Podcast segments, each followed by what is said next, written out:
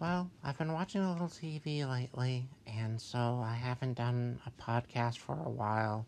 I've been watching some old shows, uh, st- streaming, and you know, so that's taken some time away from uh, watching movies. I did this week. I did get to see the uh, Jack, the new Donnie Yen Enter the Fat Dragon. He plays a he plays a superstar. He plays a cop who gets hurt in the line of duty, loses his girlfriend. After it gets hurt in the line of duty, he's transferred to like an evidence room, records room, and he's he gets a he gets depressed. He starts to eat, and he becomes fat. And but he can still fight. And he has to go to Japan for like a prisoner transfer. Prisoner escapes Japanese cops aren't very helpful. He reunites with his girlfriend. This is a decent movie. Uh, Yen is always good. Uh, it's not. I enjoyed it, and I probably will watch it again.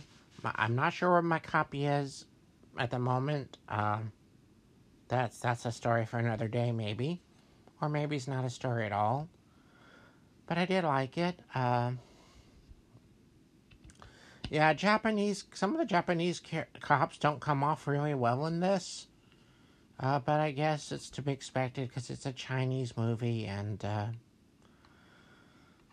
yeah, I, uh, so I guess that is a little bit to be expected. Sort of like uh, the Americans didn't really come off that well in the last Ip Man movie. Well, it's a Chinese movie.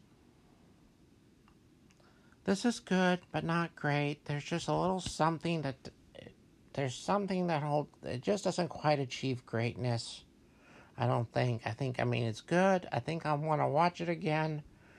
But if I do make a list of the top five Donnie Yen movies I own, either digital, either on a physical copy or a digital copy, I don't think that'll be in it. I don't think this will be in it. It's just, yeah. This will not make the top five.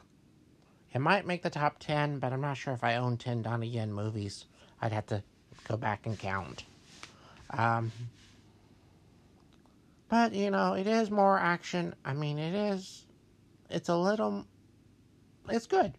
It's just. Uh, I don't know what it is exactly that's holding it back, or maybe just his last Ip Man was really good. Uh, and I guess relatively this is a little bit of a drop from Ip Man 4. But I think it's worth watching. Well, that's it for this episode. Maybe next episode, uh, next week, I'll have another episode with more to talk about.